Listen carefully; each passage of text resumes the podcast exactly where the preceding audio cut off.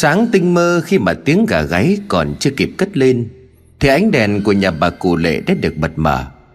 Sở dĩ cái hoạt động trái giờ sinh hoạt như vậy Là bởi gia đình của bà sắp sửa đón hai thành viên nữa. Đó không ai khác chính là Quốc, Con trai cả của bà Và vợ của anh ta. Bà cụ lệ có hai người con trai, Ngoài Quốc gia thì còn có một người tên là Thịnh, Hiện đang làm công việc buôn bán hàng qua lại giữa cửa khẩu. Quốc rời quê lên thành phố được gần 5 năm Rồi lấy vợ ở trên đó. Vừa mới phát lên chưa được bao lâu Thì tai họa liền ập tới. Quốc làm ăn thua lỗ, Tuy đã bán hết những thứ có giá trị, Nhưng nghe đâu còn nợ đến gần cả tỷ đồng. Hiện giờ đám giang hồ mà chủ nợ phái đi Đang giáo giết truy lùng. Trước tình thế cấp bách ấy, Quốc đành gọi điện về xin chú tạm ở quê ít hôm, Rồi tìm đường lo liệu. Chưa hết vì quá lo sợ chuyện bị bắt gặp cho nên hai vợ chồng lẻn đi lúc nửa đêm. Tới nơi thì khoảng chừng hơn 4 giờ. Đúng thời gian đã định, tiếng gọi khe khẽ ở ngoài cổng Làm cho bà cụ lệ giật mình. Nhưng bà nhanh chóng nhận ra giọng của con trai, Cho nên không chút chần chừ ra mở cửa. Cánh cửa ở ngoài ngõ mới hé ra, Chưa kịp chào hỏi thì Quốc đã gắt lên. Trời tất ơi, tắt đèn đi, Mẹ tắt đèn đi. Một chúng nó tới bắt con hả? Bà cụ lệ là một lần nữa cuống quyết chạy ngược vào trong để tắt đèn. Quốc đưa vợ vào trong nhà trước khi đóng cửa lại. Anh còn cẩn thận ngó nghiêng xung quanh Để xem có ai nhìn thấy mình không. Sau khi mọi việc xong xuôi Quốc ngả người xuống bộ bàn ghế trong phòng khách, Thở hồng hộc từng hơi mệt mỏi. Không chỉ có anh mà Cúc, vợ của Quốc cũng nhăn nhó khó chịu ra mặt. Thế cái tình cảnh thê thảm trước mặt của mình, Bà cụ lệ một tay rót nước Tay còn lại bật cái quạt trần lên rồi từ tốn nói, Cuộc, Chuyện con kể trong điện thoại mẹ nghe không rõ, Thì rốt cuộc là là cần bao nhiêu hả con? Gần tỷ. Quốc trả lời cộc lốc Và quả thật con số này khiến cho bà Lệ giật mình. Bởi cả cuộc đời của bà làm gì sở hữu được số tiền ấy trong tay, Bà chấp miệng than thở, Trời đất ơi, Làm ăn sao mà lại ra cái nông nỗi này hả con? Mẹ tưởng đâu vài chục triệu Thì cũng dáng làm lụng vay mượn Hoặc là xoay sở chứ. Đằng này Thôi không cần đâu. Tôi không lấy tiền của mẹ đâu. Lần này tôi về đây chủ yếu là để gửi vợ ở tạm ít hôm. Rồi sau đó tôi đi với thằng Thịnh, Nó bảo tôi theo nó ít hôm lánh nạn. Nghe thấy con trai tính toán như vậy Thì bà cụ lệ cũng chỉ biết thở dài từng cơn. Cuộc chuyện trò của hai mẹ con bà đánh thức luôn cả thương vợ của Thịnh. Cô vốn được biết chuyện hai vợ chồng của Quốc cho nên chỉ nói vọng ra từ trong phòng. Anh chị cả về rồi đấy hả? Tuy nhiên sau câu nói của Thương chẳng có ai bên ngoài đáp lại. Cô cũng không quan tâm nữa mà cứ như vậy tiếp tục ngủ. Cô hất hàm vào trong nhà rồi thì thầm. Cô ấy vẫn còn chưa đi sao? Chưa, Thằng Thịnh nó không cho đi. Bà cụ Lệ tiếp tục thở dài Bởi ngoài vấn đề của Quốc Thì vợ chồng của Thịnh cũng làm cho bà buồn giàu bấy lâu nay. Đó chính là việc Thương muốn ra ở riêng. Cô thậm chí còn nhắm hỏi mua một căn nhà trên thị xã. Nhưng mà Thịnh thì không nghĩ vậy. Anh thấy bà cụ lệ già yếu cho nên không muốn bà ở một mình.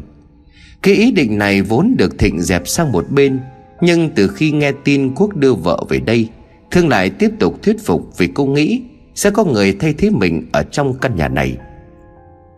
Ấy thế mà thêm một lần nữa cô bị từ chối. Chẳng những vậy tình còn chửi cho một trận trước khi bỏ đi. Kể từ hôm ấy, Thương tuy vẫn sinh hoạt bình thường cùng mẹ chồng, nhưng sự khó chịu đã bắt đầu xuất hiện.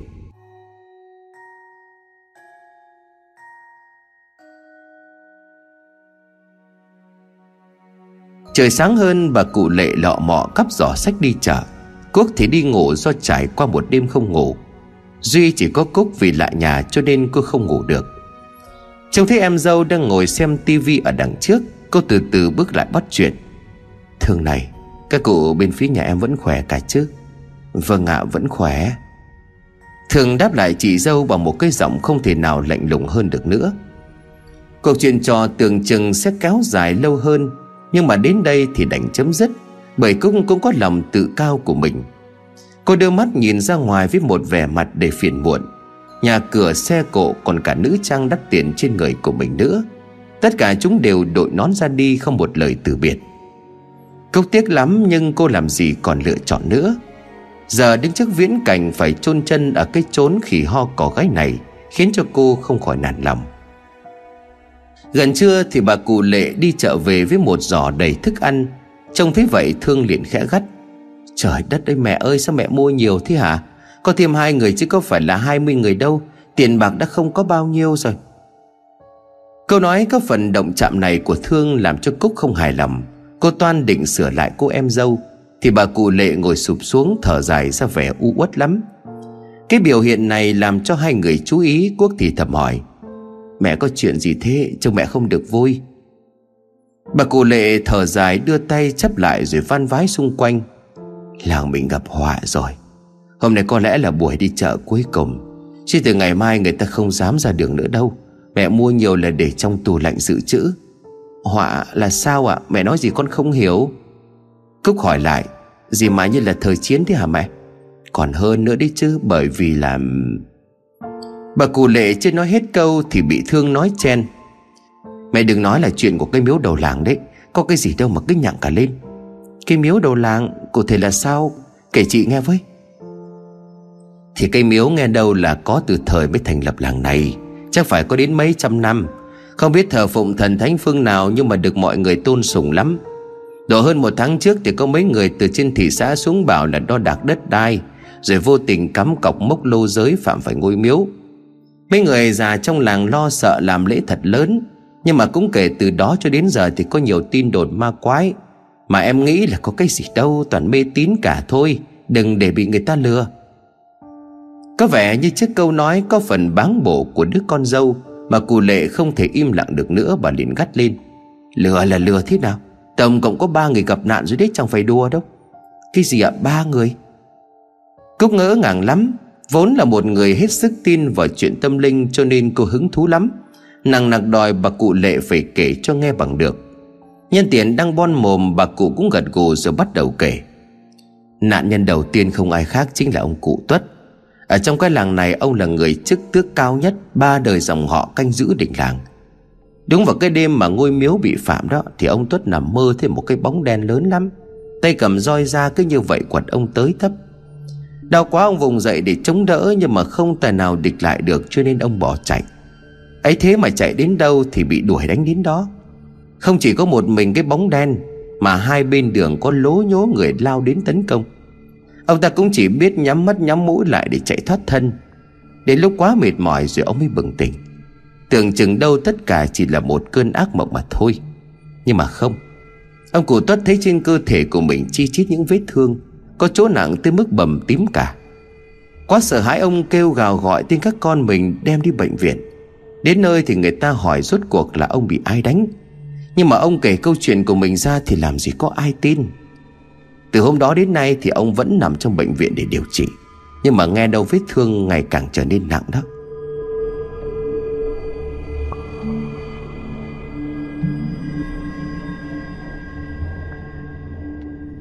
Người tiếp theo nếm trải sự kỳ dị của ngôi miếu chính là Mai. Một người phụ nữ bán hàng rong khắp các ngôi làng xung quanh đây. Hôm đó là buổi xế chiều như thường lệ, Sau khi lang thang những vùng lân cận.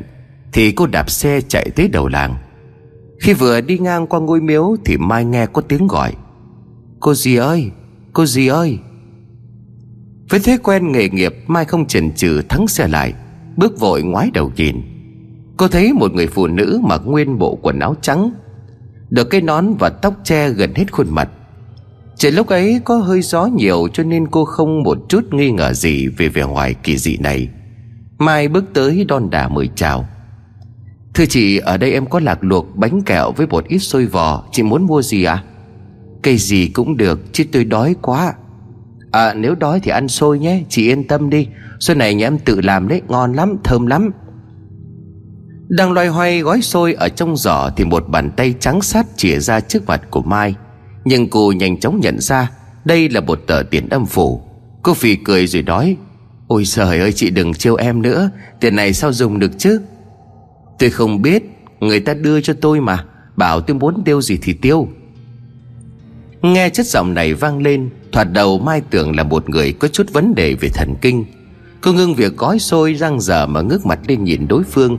Thì hỡi ôi, người phụ nữ kia, Có một cái ngoại hình hết sức đáng sợ. Nước da trắng bệch cùng với gương mặt đang phân hủy để dòi bỏ Không những vậy, cô ta còn nhuền miệng cười nhìn Mai. Sao? Bán cho tôi đi. Bán cho tôi đi. Đó Tới đây thì Mai không thể nào bình tĩnh được nữa. Cô cứ như vậy quảng hết tất cả mà bỏ chạy. Chưa hết về đến nhà cô lên cơn sốt ly bì Thậm chí chẳng nhận ra được ai. Cuối cùng người thứ ba nạn nhân thứ ba mới chính xuất hiện đêm hôm qua mà thôi. Đó là Luân. Anh ta chỉ là một nông dân bình thường Tối hôm qua Luân bảo với vợ con là đi nhậu với bạn nhưng không thấy về. Đến gần sáng, người nhà lo lắng đổ xô đi tìm. Cuối cùng khi trông thấy Luân, Thì anh chỉ còn lại là một chiếc xác không hồn mà thôi. Ban đầu người ta nghĩ là Luân bị trúng gió, Cho đến khi gương mặt của anh hướng về phía ngôi miếu. Chưa hết, ngón tay của anh cứng đờ chỉ lên trên. Tất cả hình ảnh này làm cho mọi người suy nghĩ đến việc Trước khi chết đi, Luân đã gặp phải một thứ gì đó khủng khiếp lắm. Và chục người thì hết tám chín người cho rằng Ngôi miếu hay những thứ kinh dị xung quanh đó gây ra. Ngoài ba người rõ ràng này Thì dân xung quanh vùng còn thường xuyên nghe thấy Những tiếng khóc lóc kêu la Ở ngoài đầu làng vào ban đêm. Kể tới đây thì bà cụ lệ thở dài, Đưa cặp mắt đầy u ám của mình nhìn ra ngoài đường. Bà lầm ngầm như là cầu khấn thứ gì đó. Về phía hai cô con dâu của bà Thì chia ra thành hai luồng phản ứng khác nhau. Trong khi thương thì không tin, Cúc lại tỏ ra hoang mang lắm. Cô suy nghĩ một hồi rồi tiếp tục hỏi bà cụ lệ. Mẹ ơi, thế rồi bây giờ thế nào à Người ta có bướn thầy bà vì giúp sức hay không? Mẹ không biết nữa, Nhưng mà ông thầy giỏi nhất vùng đã chịu thua rồi. Ông ấy bảo là vong tà ở trong ngôi miếu này ghê gớm lắm. Nó sẵn sàng hại bất cứ ai. Chưa hết những âm hồn vất vưởng đầu đường xó chợ Cũng được thể mà vùng lên, Tác oải tác quái. Ông ấy hứa sẽ đi tìm người giúp. Nhưng mà cũng nói trước rằng cái chuyện này có thể không thành công. Giờ mẹ cũng chỉ biết cầu xin ơn trên soi xét mà thôi. Chứ nếu cứ tình hình như thế này Thì sống làm sao nổi ở cái chốn này được chứ? Nghe xong câu nói của bà cụ lệ Thì hai mắt của Thương sáng lên. Tuy cô không hề tin vào chuyện tâm linh này nhưng cái vế sau của nó thực sự đáng để nói, Thương liền nói chen. Mẹ ơi, nếu đáng sợ như vậy Thì hay là mình dọn đi ở nơi khác đi. Đừng có ở đây nữa, con định mua nhà ở Không. Bà cụ lệ nghiêm giọng chầm chầm nhìn con gái rồi quả quyết. Ai đi thì đi, Chứ còn mẹ thì vẫn à. Có chết cũng phải chết bên đất đai ông bà tổ tiên để lại. Còn muốn đi như vậy Thì để lát nữa gọi điện thoại cho thằng Thịnh, Rồi đưa mẹ nói cho. Vậy thôi à con không có ý đó đâu. Mẹ đừng gọi điện cho chồng con làm gì cả. Kẻo anh ấy lại chửi con. Nói đến đây thì thương xị mặt ra. Ra vẻ hờn dỗi rồi đứng lên đi một mạch vào trong phòng. Khỏi cần đoán cũng biết được cô đang hết sức hụt thẫn và khó chịu. Đợi cho thương đi khỏi cúc nhíu mày thì thầm to nhỏ với bà cụ lệ. Mẹ ơi, thôi đúng rồi. Giờ mẹ nói ra vậy thì con mới để ý lúc tối, hai vợ chồng con định đi qua đầu làng, thì con có cảm giác lạnh lạnh sống lưng. Mà con tin vào linh cảm của mình lắm. Không may lúc ấy không có thứ gì xuất hiện, chứ nếu không thì chắc con chết đứng mất. Mà có khi là lúc hai vợ chồng có đi ngang qua, Trời tối cho nên là không nhìn ra được cái thi thể của người đàn ông tên Luân Mà mẹ kể cũng nên. Bà cụ lệ gật gù rồi nói Ờ sắp tới ở đây chắc sẽ giống như một ngôi làng ma mất. Người ta sợ hãi ra ngoài thì cũng chẳng thể làm được gì. Việc học tập trợ búa và những sinh hoạt thường ngày khác Đều sẽ bị ngưng trệ vì sợ hãi. Càng nghe Cúc lại càng cảm thấy mệt mỏi, bởi việc sống ở vùng quê thế này đã là một sự bức bối, khó chịu đối với cô. Giờ lại còn phải du rú ở nhà nữa. Chẳng khác gì như một sự tra tấn tinh thần và thể xác. Nhưng nói gì thì nói, cúc vẫn phải chấp nhận mà thôi.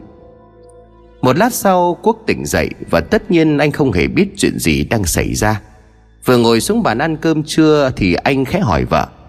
Này, Sao trông cứ nặng nề sao thế hả? Trong nhà có chuyện gì sao? Dạ em Cô cá búng không biết phải nói như thế nào, Nhưng mà nghĩ kỹ thì cũng không có gì phải giấu. Cho nên cô kể hết tất cả những gì ba mẹ con nói với nhau lúc nãy. Khỏi phải nói, nghe chưa dứt câu chuyện Thì Quốc cười phá lên. Cái gì thế này? Nhà mình thành cái ổ mê tín rồi hả? Làm gì có ma cỏ gì? Toàn bị bọn thầy bói nó rất mũi cả thôi Để có nên tin. Đúng rồi đấy, em cũng nói như anh mà mẹ với chị Cúc Thì cứ cứ bác bỏ đi thôi. Thầy buổi nào rồi? Người ta còn lấy đến tận sau kim sau hỏa nữa. Mà còn ở đây nói cái chuyện ma mị. Giết rồi em cũng chẳng muốn ở đây tí nào. Phải chi là Câu nói ngập ngừng của Thương như thể xoáy thêm vào cái ước muốn không thể thực hiện được của cô. Thế bầu không khí căng thẳng Quốc liền gợi sang chủ đề khác. Thôi bỏ đi. À mẹ này à, Có định sáng mai sẽ bắt xe đi lên chỗ của thằng Thịnh đó Sao gấp thế? Chẳng phải anh bảo là hết tuần với em rồi mới đi sao?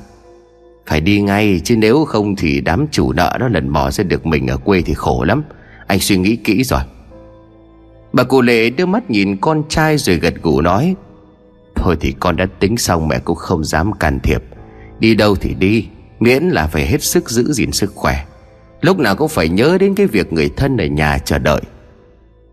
Ngay đến đây, Quốc cũng chỉ biết gật gù mà thôi. Đúng 5 giờ sáng ngày hôm sau, Quốc ra bến để bắt xe. Lúc tiến chồng, Quốc cũng có chút buồn trong lòng của mình lắm. Bởi hai vợ chồng tuy thăng trầm nhiều lúc, Nhưng chưa từng xa nhau cả về thời gian lẫn không gian. Chưa hết khoản nợ khổng lồ đang đổ ập lên đầu của hai người nữa. Không biết khi nào thì mới có thể quay trở lại cuộc sống như xưa. Chồng thấy vẻ mặt của Cúc, Thương có vẻ đồng cảm nên bước tới an ủi Thôi nào, Chỉ cứ bình thường như em này. Dù sao thì một tháng hai người ấy mới về nhà một lần cơ mà. Hơn nữa là em thấy giờ có anh Quốc đi cùng làm với anh Thịnh đó. Có anh, có em cũng an tâm lắm đó chị. Ờ cô nói đúng rồi. Cúc liền gật gù. Và đúng lúc đó không hiểu tại sao Thương lại nhăn mặt. Vội ngồi thụp xuống đất mà nôn nòe Bà cụ lệ lo lắng lắm, Vội vàng đỡ con dâu lên rồi hỏi, Này Thương, Con sao thế hả? Không khỏe chỗ nào? Thương đứng dậy, gương mặt vẫn còn đầy vẻ khó chịu. Cô lắc đầu nói, Con không biết nữa. Tự dưng con thấy cổ họng của mình buồn nôn, Chắc là trúng gió rồi thôi. Thôi, đừng có đứng ở đây nữa. Đi về nhà. Để mẹ lấy dầu so bóp rồi bắt gió cho. Sau một hồi chăm sóc Thương có vẻ ổn hơn Tuy nhiên cô lại than mệt mỏi cho nên muốn nằm ngủ. Thế vậy cho nên bà cụ Lệ và Cúc cũng không muốn làm phiền cô nữa. Trở lại với những chuyện ma quái ở ngôi miếu đầu làng kia Bà cụ Lệ vẫn hết sức quan tâm tới từng chuyện liên quan đến nó. Và không biết có phải là một sự trùng hợp hay không Mà đang nấu dở nồi cơm ở trong nhà Thì bà nghe có tiếng gọi ở bên ngoài. Bà Lệ, bà Lệ ơi rất nhanh chóng bà từ trong bếp bước ra, và bà cũng biết người vừa kêu mình kia là ai. Đó là bà Chín hàng xóm ở gần bên. Trông thấy gương mặt có phần thẳng thốt của đối phương Thì bà cụ lệ tò mò hỏi ngay. Chị Chín đó hả? Có cái chuyện chi đó? Mau mau mau ra ngoài miếu đi, Có thầy tới làm lễ. Thầy nào? Thầy cũng không có biết. Nhưng mà nghe nói ông thầy này là được một nhà trong làng mời về, Tài phép cao thâm lắm. Thậm chí là từng chữa chỉ những cái chứng bệnh âm dương cho các quan chức cán bộ. Ông ấy còn hứa là sẽ làm êm chuyện này. Trời đất ơi, thật thế hả? Hai con mắt của bà cụ lệ sáng lên, Khỏi phải nói bà vội vàng chạy đi không một chút do dự. Cúc từ lúc nãy đến giờ vẫn đứng gần đó phơi quần áo, Cho nên tất nhiên cô nghe được hết cuộc nói chuyện vừa rồi. Không những vậy cô còn đòi đi theo mẹ mình ra ngoài biếu để hóng chuyện. Thế là hai mẹ con bỏ việc nhà chạy theo bà Chín ra đầu làng. Tới nơi Cúc thấy ở đó đã có khá đông người. Họ cũng đều là những kẻ hiếu kỳ như cô và bà cụ lệ. Nhân vật quan trọng được nhắc đến cũng đã xuất hiện. Bề ngoài, ông thầy này chỉ là một ông già thấp bé nhẹ cân, Thậm chí còn có phần hơi lỏng khòm Ông bước tới đứng đối diện với ngôi miếu kia. Cặp mắt của ông lúc này trở nên sắc sảo hơn nhiều. Ông thầy hít một hơi chỉ thẳng tay về phía trước mặt, Rồi bắt đầu lâm dâm niệm chú. Đáng nói hơn khi bài chú của ông vừa mới bắt đầu Thì mây đen đã kéo tới quần tụ ở trên trời, Khiến cho mọi thứ tối sầm lại. Mặc dù mới chỉ hơn 10 giờ sáng mà thôi. Khỏi phải nói, đám đông xung quanh hoang mang lắm, Bởi họ dự đoán được sắp tới Là một cuộc chiến vô hình của cõi tâm linh. Thấm thoát đã hơn nửa giờ đồng hồ trôi qua Giọng đọc cũng gần như thần sắc của ông thầy đã giảm đi đáng kể. Nhưng ở phía đối diện, mây rông trên trời không hề có dấu hiệu thuyên giảm. Ngược lại, nó còn gay gắt hơn nhiều. Và rồi chỉ trong nháy mắt, Ông thầy kia như bị một thế lực vô hình nào đó Hất bay đi không trung đến hơn 3 mét. Đang lúc mọi người há hốc mồm ra kinh ngạc, Thì thêm một lần nữa, Ông rơi tự do từ trên xuống. Người ta chỉ kịp nghe thấy âm thanh khô khốc kia vang lên rồi sau đó máu từ trong mũi miệng Và hai bên tai của ông thầy chảy ra. Và chắc nếu cho thời gian quay trở lại, Thì chẳng ai có thể ngăn cản được chuyện này xảy ra. Ông thầy dần dần lịm đi trong tiếng hô hoán cầu cứu của người dân gần đó. Thế là lại thêm một người gặp chuyện chẳng lành khi động tới ngôi miếu. Bà cụ lệ cùng với Cúc quay trở về nhà với hai gương mặt tái mét, Trông thấy hai người thương phỉ cười. Gì mà trông mẹ cứ như là nhìn thấy ma vậy à Còn ghê hơn cả ma nữa đấy thương ạ à, Chị sợ lắm. Cúc thay mẹ chồng kể lại chuyện vừa rồi cho Thương nghe. Những tưởng đâu cô sẽ tin và có cái nhìn khác đi. Nhưng mà không Thương vẫn giữ nguyên quan điểm của mình Hắng giọng với một vẻ hết sức rẻ biểu Ui dào ôi chắc lại bị tung hỏa mù nữa thôi. Nghe chị kể mà em cứ tưởng như đang chứng kiến một buổi diễn ảo thuật đấy. Thế nào vài hôm nữa ông thầy kia không bảo rằng ông ta đã tìm được một cách trị tà ma? Nếu như dân làng chịu quyên góp tiền để ông ấy làm lễ, Coi còn lạ gì mấy cái mánh khóe như vậy? Trước câu nói của Thương tuy bất bình lắm, Nhưng hai người còn lại chẳng hề muốn đôi co với cô. Ấy vậy mà Thương đâu biết được rằng, Ông thầy pháp mà cô tự tin rằng bắt được thóp và mánh khóe của ông ta kia, Đã vĩnh viễn không thể nào xuất hiện thêm lần nữa. Bởi ông ta đã chút hơi thở cuối cùng của mình trong phòng cấp cứu. Chỉ sau đó mấy giờ đồng hồ. Trước khi tắt thở, ông còn thều thào gì đó trong miệng. Tuy không nghe được hết, nhưng người ta có thể nhận ra được, Thứ mà ông đang đề cập tới Chính là ngôi miếu kia. Thấm thoát thời gian một tuần lễ đã trôi qua, Không khí trong làng có thể nói Chẳng khác gì một ngôi làng hoang. Nhà nào nhà nấy tới tối là đóng cửa kín mít. Chưa hết chẳng ai dám ra ngoài vào ban đêm.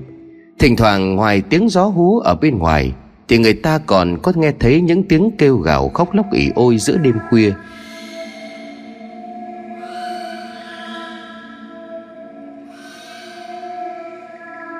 Nói về gia đình của nhà bà cụ Lệ thì có chút u ám hơn, Bởi hai người đàn ông duy nhất hiện giờ không hề có mặt. Đã vậy nếu tính về vị trí thì ngôi nhà của bà cũng nằm khá gần với ngôi miếu kinh dị kia. Từ mấy hôm trước, bà không biết đem ở đâu về một đống bùa chú, Rồi cứ như vậy dán khắp nơi ở trong nhà.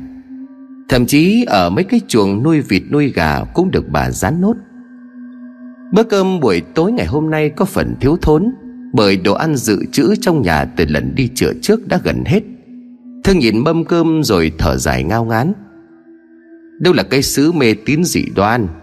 Khá không chết vì ma lại chết vì đói Thì lúc ấy mới sáng mắt ra. Bà cụ lệ biết được sự đạm bạc trong mâm cơm, Cho nên lựa lời xoa dịu con dâu. Thôi, con dáng ăn đất hôm nay đi. Chưa mai mẹ thịt con gà ở ngoài vườn để tầm bố Sao cũng được Mà ai rửa chén đi nhá, Tới đây con hơi mệt đó. Ờ để đó lát nữa chị rửa cho. Cúc liền nói chen. Bữa cơm bắt đầu vẫn với sự im lặng như thường ngày. Thế nhưng vừa mới đưa đũa và cơm vào trong miệng Thì Thương liền nôn nọe ra. Chưa hết hai người còn lại để ý mới thấy Gương mặt của cô lúc này xanh xao đến lạ. Nghĩ rằng con dâu của mình đang bị bệnh, Bà cụ lệ liền hỏi han. Thầy Có sao không con? Lại trúng gió nữa rồi chứ gì? Thế nhưng Thương nhanh chóng lắc đầu nói, không phải đâu ạ, Con không có trúng gió. Gần một tuần nay con cứ cảm thấy như là người của mình lâng lâng thế nào đấy. Hay là thôi, Đợi đến mai rồi đến bệnh viện khám thử đi. Còn bây giờ con ráng ăn đi, Cho có sức mà lướt qua được bệnh tật. Thương gật gù, nhưng cô cũng chỉ ăn dáng được gần lưng chén cơm, Rồi đứng dậy bỏ về phòng. Thế nhưng đến sáng, sau khi khám ở bệnh viện, Thì kết quả được bác sĩ thông báo, Làm cho bà cụ lệ và cúc ngã ngửa. Đó chính là Thương đã có thai. Vậy mà những ngày vừa qua, cả nhà cứ đoán giả đoán non liên tục. Còn Thương cô khoe tin này với chồng, Khỏi phải nói thịnh sướng phát điên. Cũng dễ hiểu thôi bởi cả hai anh em tuy lấy vợ mấy năm, Nhưng chuyện con cái lận đận lắm. Chưa hết cái tin Thương mang thai được bà cụ lệ đem đi khoe khắp cả làng, Ai nấy đều mừng cho bà cả, Thế là sắp có người nối dõi. Tuy nhiên Thương có chút buồn phiền, bởi cô không muốn bầu bí mà lại ở trong một cái điều kiện như thế đã xa chồng rồi mà cuộc sống ở cái làng này cũng hết sức tẻ nhạt. Xin về nhà mẹ đẻ thì lại càng không, Bởi gia đình của Thương đông con Lại có phần nghèo hơn nữa, Cho nên về đó khác gì khổ càng thêm khổ.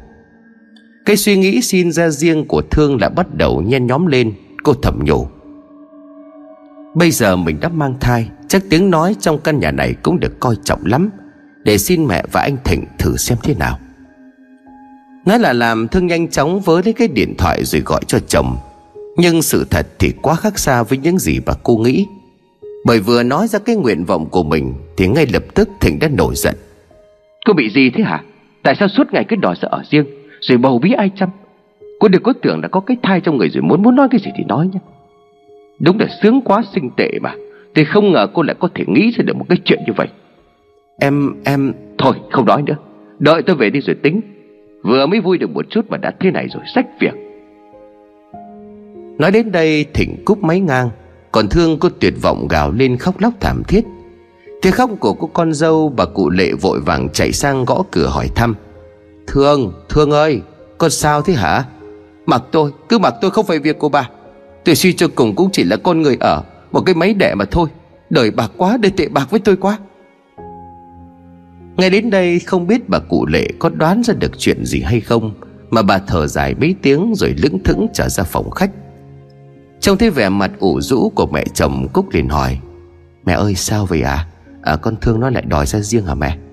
Mẹ không biết, nhưng mà chắc là như thế. Thực ra thì mẹ cũng không có ép nó phải ở đây làm cái gì cả. Có mấy lần mẹ nói với cái thằng Thịnh rồi, Thế mà nó không có chịu. Nó bảo là vợ chồng đi rồi thì ai ở đây chăm sóc cho mẹ? Mà từ trước đến giờ nó đã quyết thứ gì thì không có ai cản được. Hơn nữa giờ đi thì ai chăm sóc cho nó? Thân con gái con nứa lại bụng mang dạ chữa Giờ chưa thấy đâu chứ thêm vài tháng nữa Khi mà bụng nó lớn lên. Kỳ thanh ngén bắt đầu thì sao mà chịu cho nổi? Thôi mẹ à Mẹ đừng suy nghĩ nhiều làm gì. Cái để đó, khi nào hai chị em con ngồi với nhau, Rồi con lựa lời nói chuyện cho nó. Bà cụ lệ gật gù mà đáp Ờ thì cũng mong là như thế. Chứ không thì mẹ cũng không biết phải làm như thế nào cả. Hy vọng là nó hiểu ra. Giờ để mẹ ra ngoài vườn bắt một con gà nấu cháo cho nó tầm bổ. Nói xong, bà cụ lệ toan đứng dậy Thì bà khựng lại bởi có tiếng kêu ở bên ngoài. Có ai trong không ạ? À? Bà nheo mắt nhìn ra ngoài Trông thấy hơn chục người đang đứng lố nhố ở bên ngoài cửa. Lấy làm lạ là bởi vì bà không có quen ai ở trong số đó. Chần chừ một lúc rồi bà tiếp tục hỏi, Các người tìm ai? Chúng tôi muốn tìm bà Lệ và Cúc, vợ của thằng Quốc. Ngay đến đây, Cúc ở dưới bếp chạy vội lên Với một gương mặt hết sức hốt hoảng. Bởi nếu như tìm hai vợ chồng cô Thì chỉ có chủ nợ mà thôi. Và đúng là như vậy. Đây là đám giang hồ đòi nợ thuê Mà cô và chồng đã phải lẩn trốn bấy lâu nay. Giờ chúng nó tìm đến tận đây như thế này, Không khỏi làm cho cô lo sợ. Thế người ở bên trong nhà không có phản hồi nữa, Đám người kia bắt đầu chửi mắng khá gay gắt. Cuối cùng bà cụ lệ đành phải ra mở cửa. Nhưng trước đó bà cẩn thận bảo Cúc nấp vào bên trong, Đừng ra mặt. Trong gian phòng khách thường ngày hết sức rộng rãi, Giờ lại có phần chật trội bởi đám người kia.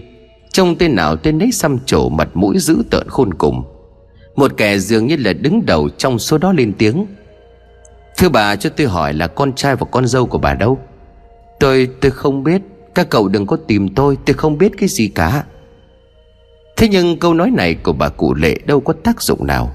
Thậm chí nó còn làm cho đám người kia cười ổ cả lên. Trời đất ơi bà già, Bà định đùa bọn tôi phải không? Hay là thôi để tôi nói luôn nhé. Cái con Cúc hiện tại nó đang ở đây. Còn thằng Quốc thì ở trên cửa khẩu buôn bán hàng qua biên giới có phải không? Những lời mà tên giang hồ vừa nói Làm cho bà cụ lệ thẳng thốt lắm thì ra trước giờ chúng luôn theo dõi và biết được tung tích con trai của bà. Không những vậy, cô cũng không thể nấp được nữa. Cô bước ra nói với vẻ bất lực. Các anh, tôi xin các anh Các anh đừng làm gì chồng tôi. Xin các anh, tôi xin các anh đấy. Bây giờ mày cũng chịu xuất hiện rồi sao? Nhưng mà mày yên tâm đi, Chưa tới lúc bọn tao động chân động tay với chồng mày đâu. Nó phải khỏe mạnh để trả nợ chứ hả? Để xem nào, Tính đến giờ cả gốc lẫn lãi là 950 triệu rồi đấy. Ông chủ của tao tính ra ông ấy cũng biết thương người lắm. Ông ấy bảo thôi là không tính lãi. Nhưng mà trong vòng 2 tháng nữa, Vợ chồng mày phải trả đầy đủ. Nếu không thì đừng có mà trách bọn tao vô tình đấy. Nói dứt câu, Một con dao được thả cắm phịch xuống trước bàn gỗ, Làm cho mẹ con của bà cụ lệ sợ xanh cả mặt. Đừng có tỏ vẻ bất ngờ như vậy, Chúng tôi chưa có làm gì. Thôi, thế đủ rồi, tôi về đây. Khi nào có tiền nhớ trả đúng hạn đấy. Đợi cho đám giang hồ đi khỏi Thì Cúc òa lên khóc. Cô không dám gọi báo cho chồng biết Vì sợ Quốc ở đó xa nhà. Có khi nghĩ quẩn thì lại khổ. Cả căn nhà lúc này bị bao trùm bởi một bầu không khí hết sức u ám. Trong bữa cơm chiều, thậm chí chẳng ai ăn nổi một chút nào. Trời bắt đầu tối hơn, lọ mọ cả ngày đủ thứ chuyện. Cho nên bây giờ bà cụ lệ biết sực nhớ ra, Mình phải đến một nhà người quen để lấy đồ. Trông thấy bà đội nón lên đầu, Cúc liền hỏi ngay Mẹ đi đâu thế ạ? À? Mẹ đi có tí việc. Sao không để đến mai ạ? À? Không sao. Do ngày mai người ta đi mất rồi, Cho nên nội trong hôm nay phải đến lấy. Nói xong thì bà cụ bỏ ra ngoài một mạch. Cái bóng người nhỏ thó nhanh chóng biến mất sau cái hàng rào. Trời đêm nay khá lạnh, Thậm chí còn lắc rắc vài hạt mưa nho nhỏ. Trên con đường làng quen thuộc bà cụ lệ nhận thấy, Rõ rệt cái vắng lặng của nó. Nỗi sợ bây giờ đã bắt đầu trỗi dậy. Bởi lúc nãy không hiểu sao bà quên mất chuyện về ngôi miếu kia. Nhưng bây giờ đi được nửa đường không thể quay được lại, Cho nên bà đành tiếp tục đi. Vừa đi bà vừa lầm bầm niệm kinh Phật, Cầu mong cho những thứ không được sạch sẽ kia bỏ qua cho mình. Đi được thêm một lúc nữa thì đến nơi, Mọi chuyện hết sức suôn sẻ.